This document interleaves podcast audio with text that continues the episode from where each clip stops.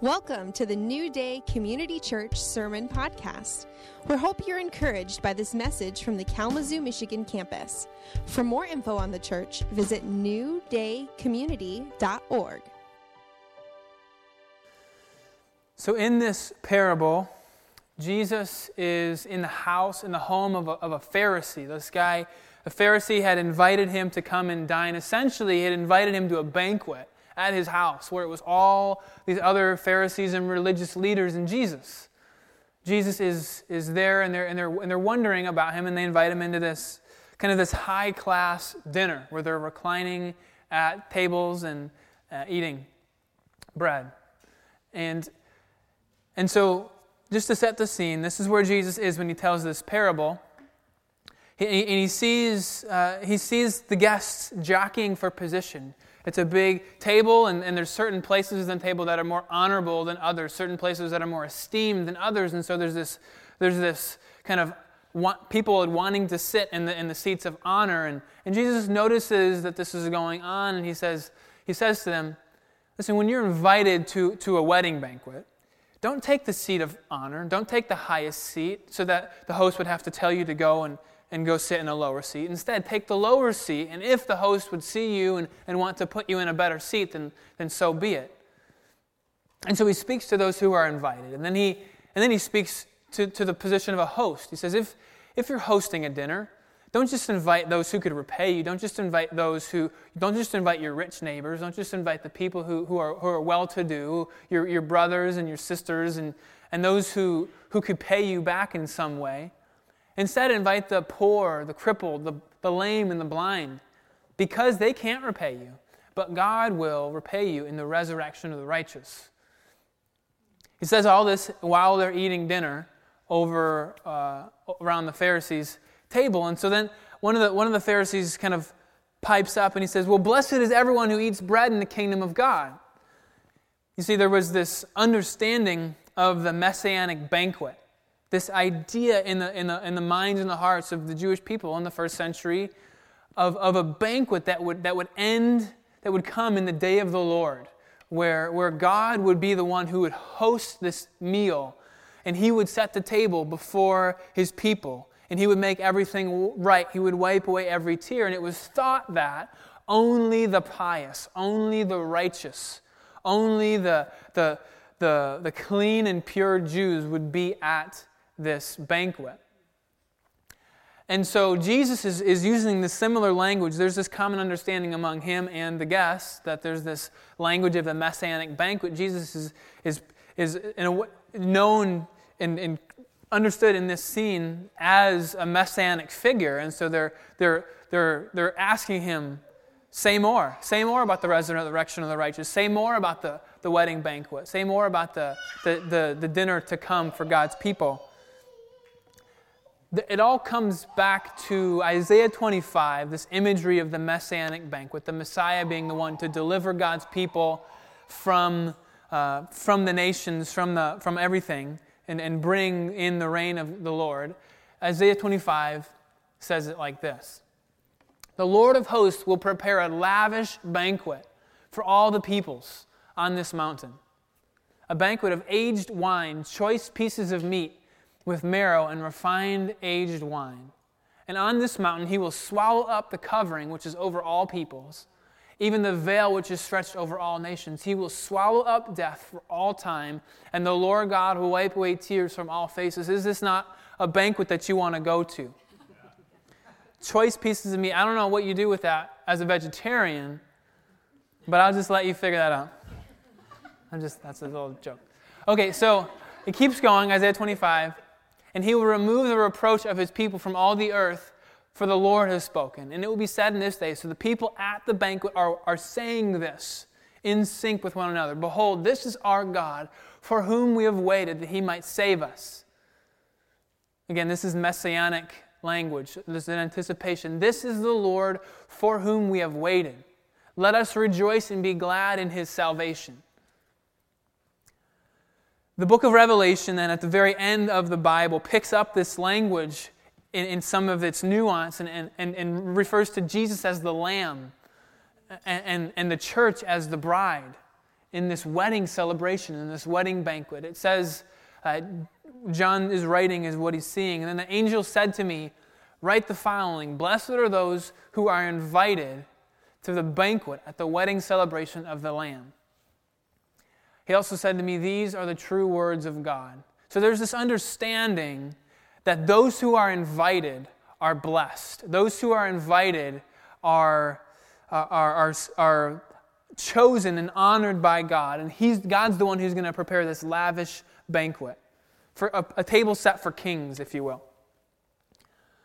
So, then, so, so the guy pipes up and he says, Blessed are those who eat bread in the kingdom of God. And so Jesus then begins to tell this story. Oh, you, you want to hear about the kingdom of God? So here's a, here's, a, here's a story to tell you about the kingdom of God. This is a kingdom parable, if you will.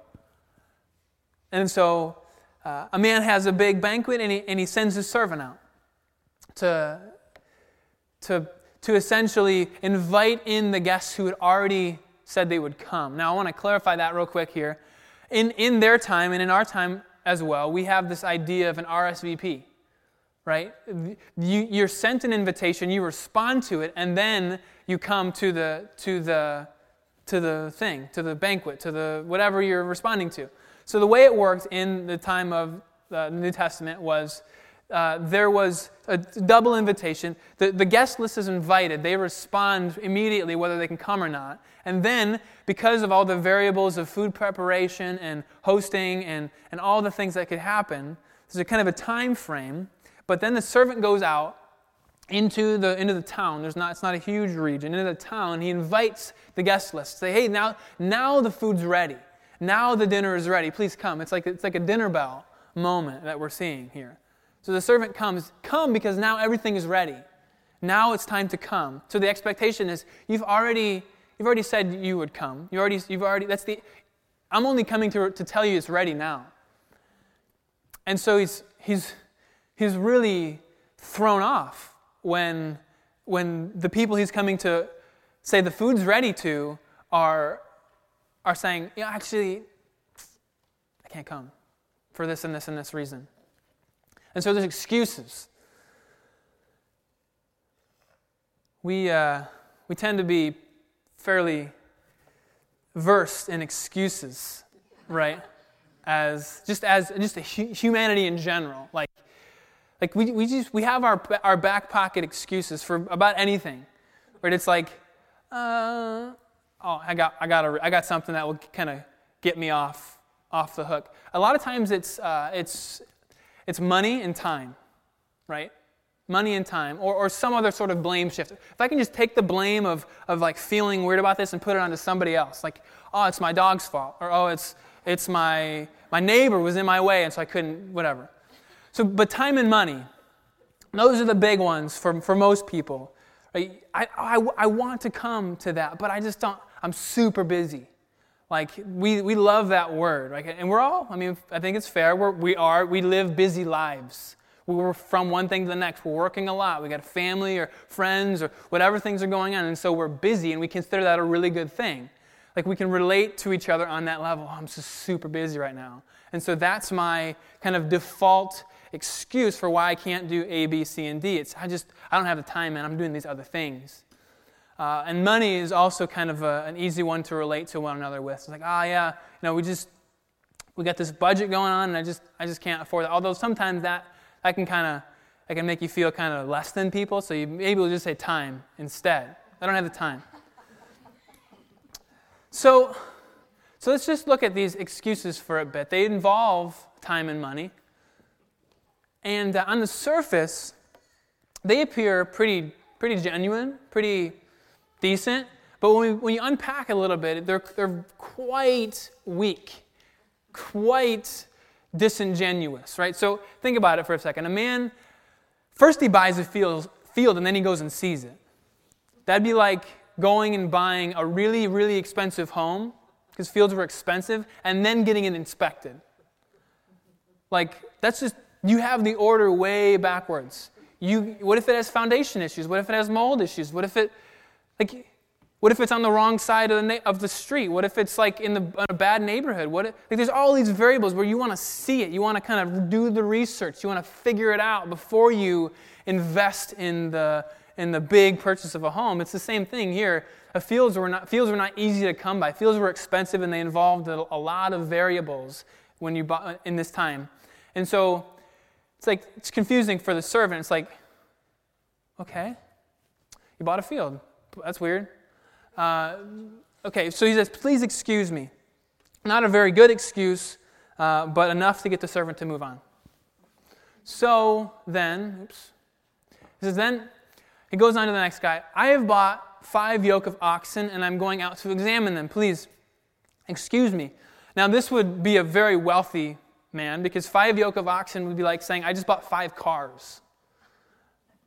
I don't know why you would need five cars. You're, you're, you're an individual. Like, uh, so, so the average, like the, t- you wouldn't, a, a, yoke is, is two. So this is 10 oxen. Uh, this is like a, either it's a lot of fields that, that are being plowed and taken care of, or it's just complete excess. Complete, and plus, you need to know if the oxen can, can pull together, or if, if their speeds are, are the same, and if they can slow down together, or if one keeps going and, and ruin, you know, ruins the field. Like there's, there's research that needs to be done. You need to make sure the oxen can run together. But for, he, he already bought them, and now he has to go make sure that they're, that they're suitable. This is, it's backwards. It doesn't make sense. And then, but at least he says, please excuse me. At least there's the courtesy to, to ask, like to say, excuse me. This third one is really, it's really out there. Like this is, this is offensive. This is like, this is rude, insulting to the, ma- to the man who's having the bank. I just got married and I can't come. No, nothing else. Just close the door. First of all, he probably would have known that he was going to get married when he was originally invited to the banquet, and so now there's this conflict. And say, sorry, boom, bye. And so now the servant is onto something. He's like, there's, there's a conspiracy here, right? I think everyone has plotted against my master because this doesn't happen. Like this is never, this is not the way it goes. And so he goes back to the master to report what's happened. Right? The master's uh, reaction is pretty understandable. He's angry.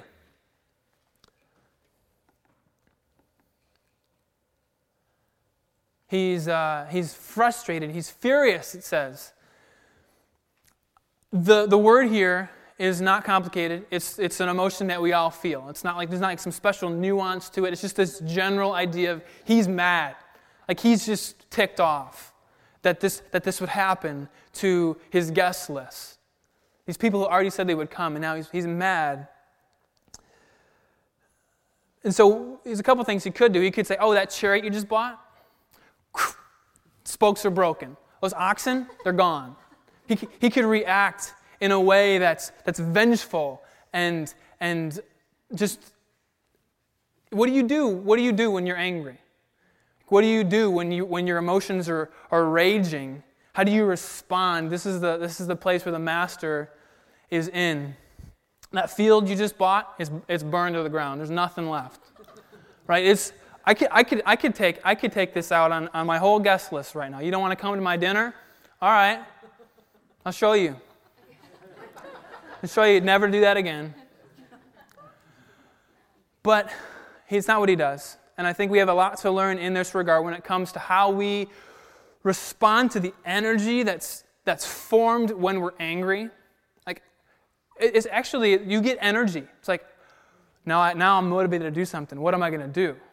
I can either do something productive and, and, beneficial, or I could really use my energy to mess things up for that person or mess things up for whoever's in my way.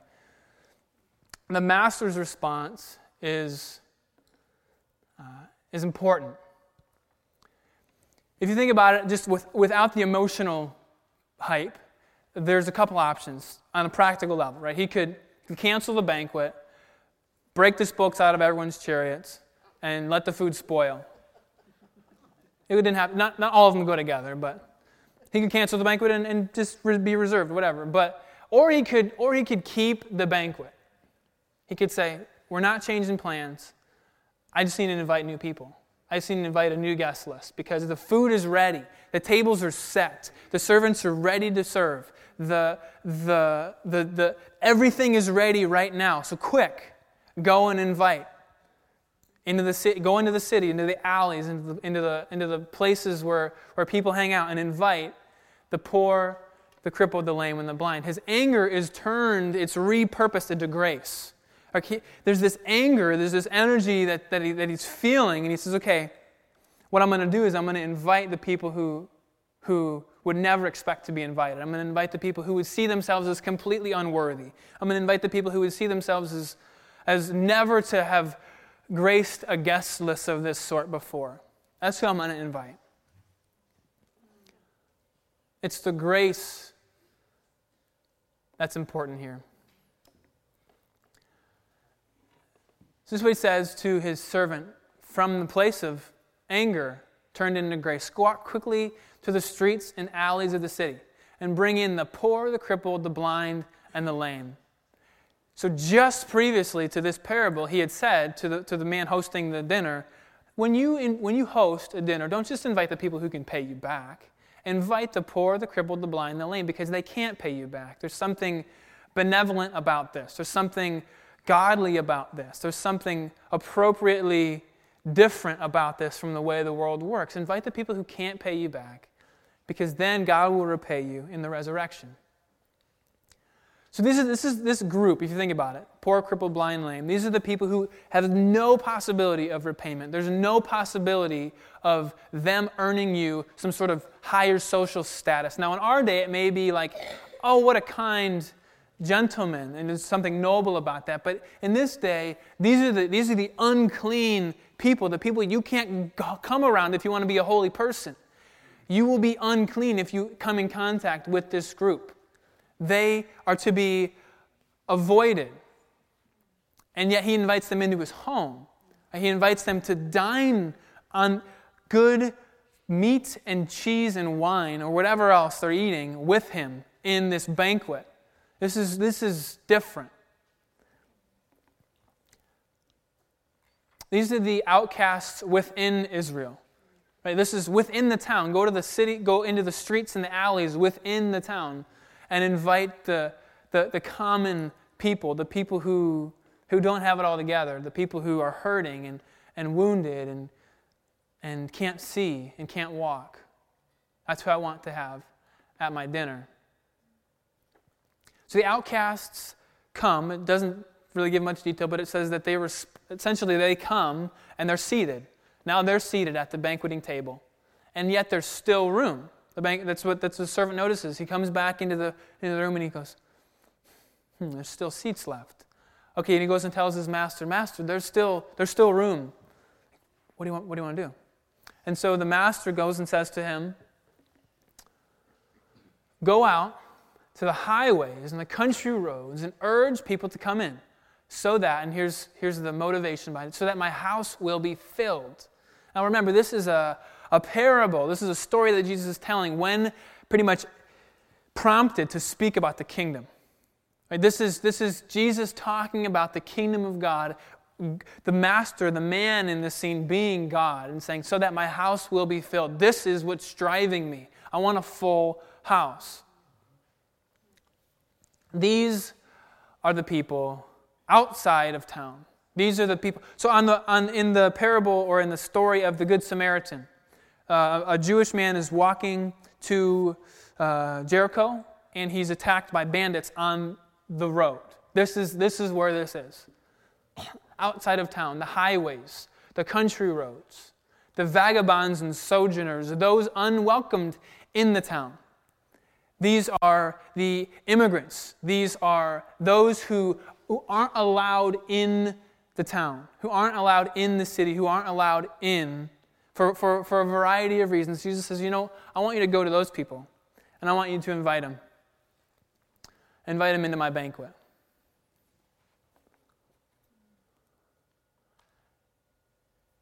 Worth pointing out here is just the sense of uncomfortable, un- uncomfortability. Like this, they would, they would potentially feel socially out of place. Not only is this a, a banquet for noblemen and like high status people, but I'm not even necessarily your same ethnicity. I'm not even like, there's some social barriers that need to be overcome here. And so it's, it's important that, that he says, urge them to come because they're not going to believe you. Like, they're not going to think that this is legitimate. They're not going to actually believe that, that I'm inviting them. So you need to urge them, compel them, persuade them. Don't take no for an answer. Right? This is, this is an important aspect of this parable, and it relates to us and our, the mission that God's given us in the world and, and the way that we operate as the servant. In that it's, it's, it's a call to, to compel and persuade and, and use whatever means you have to convince people that they've been invited into a table fit for kings. They've been invited into a lavish banquet that the Lord Himself has set up. It's, it's, it's too good to be true. It's almost like, what? I don't, me? Who, who am I? Like, why, why am I being invited to this? I, I don't even know the man. To urge, to compel, to compel people with the love and the invitation of the master to a banquet. This is what the servant is doing here.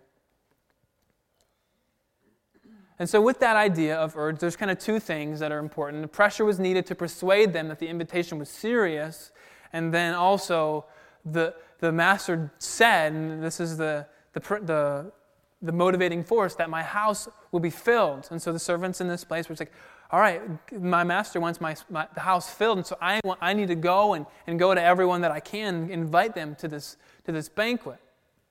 And the last thing Jesus says is important to notice here. He says, For I tell you, not one of those individuals who are invited will taste my banquet. This is, uh, it's actually spoken, if you look in, in, the, in the way that it's worded, it's evident that this is spoken to the Pharisees. This is actually a step back from the story. The story is now resolved, and now he's speaking to the table that he's eating with. The you there is plural. If the master was talking to the servant, it would be singular. It would be you as an individual. He's saying, You all. For I tell you all, as, as the point of the story, not one of those in, individuals who were invited will taste my banquet. This is sobering, right, for, for the Pharisaic crowd. Their, their responses would vary, but they would be offended like, no, I just said, blessed is those who eat in the kingdom of God. But you're saying that I'm not even going to be there? Like, what are you saying, Jesus? What are you, what are you saying that I'm, that I'm not on the guest list? That I'm not going to eat at the, at the messianic banquet? And, and there's no, I could just, I just wonder, like, what, what, was the, what was the aftermath of this scene? But we know that the hostility is building for, towards Jesus. The Pharisees, there's this building hostility, and it's times like these where you wonder, uh, I think they, they, they just they turned a corner to, to just really go out for his ruin when, when, when, when Jesus said things that cut, cut to the quick like this. Not one of those who were invited will taste my banquet. Notice a couple things. The, the, there's, this is a, there's a judgment here. They will not taste. They will not taste. But it's self imposed. There was an invitation that was put out there. And they said no. I said, I have, I have better things to do. I have better things to do right now than go to your banquet. And so, in their rejection of the invitation was their judgment. Right? In, in their saying, no thanks, I have better things to do, that was the judgment of God over them. And the excuses here, he's not having it. Right? He doesn't, he, he doesn't say, that's fair, that's a fair excuse. Like, I bought a field before. I know it's hard. You got to do what you got to do. No, he says, like, no, like that's that's pathetic. Like I cannot accept that excuse. So, good try, but not today. so we want to we want to just think about where are we in this story? Where are we in this story? When when we think about excuses, I think it's helpful to think on the, on the backside of every excuse is just a lack of desire. It's just a lack of, I just don't, I just don't want to. I don't want to come to the banquet. I don't want to be at this thing. And so, so an excuse is, a, is just a helpful way to, for me to say that without really saying that. It's, it's a way that I can distance myself from the obligation and from the, the feeling of, of blame while still saying that I would rather not. It's the ones making excuses, the ones who have better things to do that in the, in in the, the, the, at the end of the story are the ones who essentially uninvite themselves from this lavish banquet that's set out for the nations. And it's the ones who see God's invitation as pure grace, as something that they did not earn, they did not deserve, they were caught off guard by, that come humbly. I, I get this in my, in my head as we were worshiping, actually. I got this image of, you know, they're invited to, to the banquet, and they're poor, they're lame, they're crippled, they're blind, and so it's like they come kind of like this. And, and, and in the invitation, there is the power for freedom. Right? In the invitation, it's like it's like he the man's limping, and then he just starts he starts kind of galloping, and then he starts running because because where he's going, there's there's freedom. Where he's going, there's no more tears. Where he's going, there's wholeness. Where he's going, the kingdom is fully realized. And so there's no more limping, there's no more crying, there's no more blindness because there's sight at the banquet. There's, there's freedom in the invitation. Right? There's, there's something about coming and receiving, coming with a place of recognizing the pure grace, recognizing that I am the poor, the crippled, the blind, the lame. I am the one that's needy here. I am the one who needs help. That when we are offered an, uh, an invitation for salvation, an invitation for grace, it's, it's not even a question. It's not a question of priorities or I have better things to do. It's like, yes, it's, this is all I can do. Right? Who am I? Who am I that you are mindful of me? Who am I that the Lord of all the earth would look at me with love? Right? It's this, it's this, wow, who am I? And yet I'll come, and yet I will respond to the invitation from, from seeing it through the lens of grace and, and, and, allowing ourselves to be moved by grace. That's, that's the way we enter in. And so I just want to invite us to think about the excuses that we can make so offhandedly, like just so naturally. And it, and, and I, want, I want you to allow the Spirit to, to remind you of the implications of this. Because when I say an invitation to the kingdom, we can think, what does that mean? What does it look like to respond to this invitation? Like, what am I supposed to do? But it's a, it's a heart level thing where you, where you just don't have the capacity to say, I have something better to do. Because wherever God is, that's where I want to be. Like, whatever God's doing, that's where I'm going. Wherever there's, there's this banquet, I'm heading in that direction.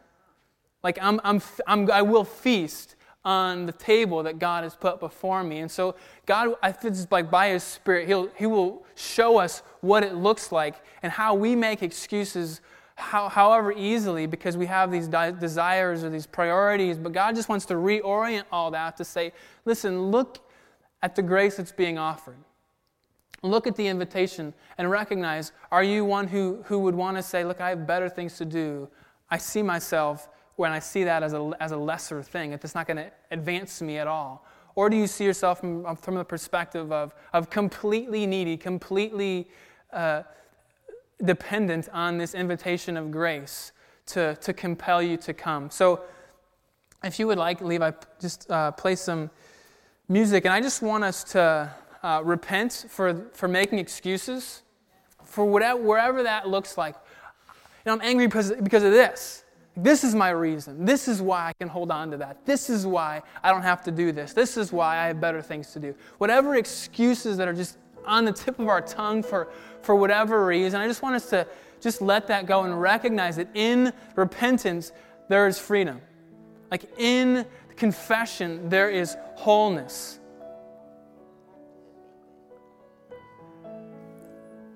We want to we wanna just run. We want to be running to the banquet and chasing after God and, and just realizing that as we're running, our, our shackles are falling off.